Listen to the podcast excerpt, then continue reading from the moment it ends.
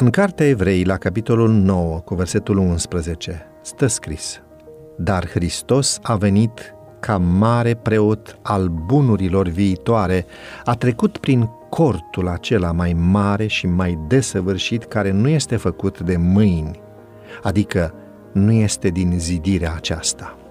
Sistemul de jertfe care îl indica pe Hristos a trecut, iar ochii oamenilor au fost îndreptați către adevărata jertfă pentru păcatele lumii. Preoția pământească a încetat, iar noi privim la Isus, realizatorul noului legământ și la sângele stropirii care vorbește mai bine decât sângele lui Abel. Drumul în locul preasfânt nu era încă deschis câtă vreme stătea în picioare cortul din tâi.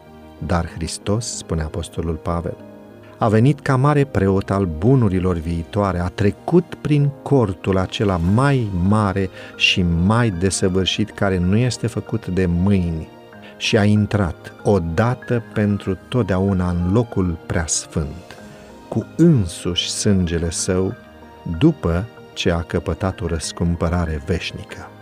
De aceea și poate să mântuiască în chip desăvârșit pe cei ce se apropie de Dumnezeu prin El, pentru că trăiește pururea ca să mijlocească pentru ei.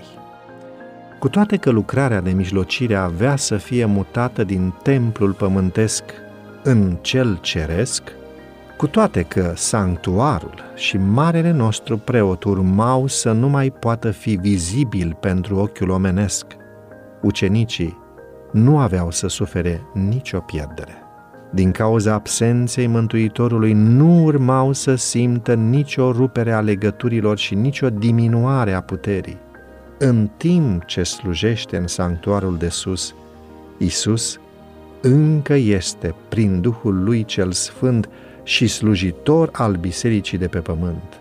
Pentru ochiul fizic, el este departe, dar, de fapt, se împlinește promisiunea făcută la înălțare. Citez, Iată că eu sunt cu voi în toate zilele până la sfârșitul veacului. În timp ce își deleagă puterea unor slujitori mai mici, încă se manifestă în biserică prezența lui dătătoare de energie. Astfel, fiindcă avem un mare preot însemnat, pe Iisus, Fiul lui Dumnezeu, să rămânem tari în mărturisirea noastră, căci n-avem un mare preot care să n-aibă milă de slăbiciunile noastre, ci unul care în toate lucrurile a fost ispitit ca și noi, dar fără păcat. Să ne apropiem, dar cu deplină încredere de scaunul Harului, ca să căpătăm îndurare și să găsim har pentru ca să fim ajutați la vreme de nevoie.